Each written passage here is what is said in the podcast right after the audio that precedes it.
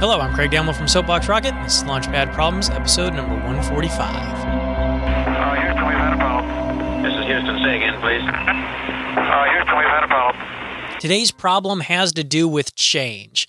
Specifically, the problem is create a list of the lightest combination of coins for all values from 1 cent to $1.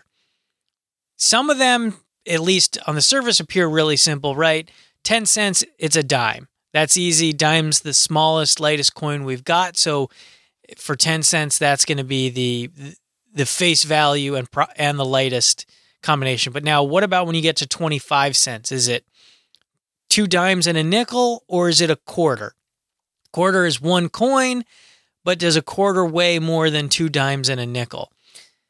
The simplest way to approach this problem is the brute force method, and that's write down the combination for every value and then the weight for each coin and work out, you know, just looking at it, what's the lightest value. But think of the problem is there other ways to tackle the problem? Is there another algorithm that's best?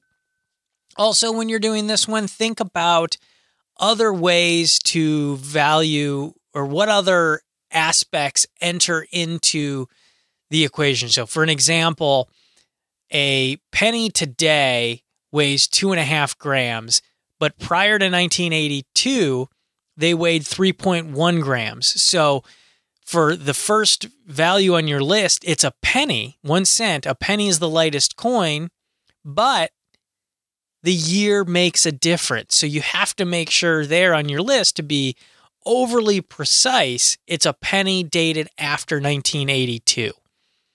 So there you go. There's your problem. Have fun with it. Think about other ways to create the list that's going to be simpler than the just straight brute force mess brute force method.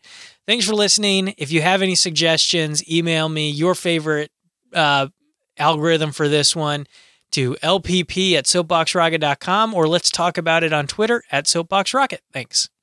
Okay, we checked all four systems, and uh, you go on modulation, all four, and keying was a go. Roger, you're loud and clear here also. So I don't have anything good to say for the second half. So here's a different solution to a different problem. Hey, we solved your stupid game. Yeah, we've been to the library.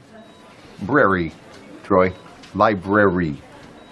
Anyway, two coins that add up to 30 cents. One of them's not a nickel, a penny, and a 1972 dime with a Roosevelt imperfection, today worth exactly 29 cents.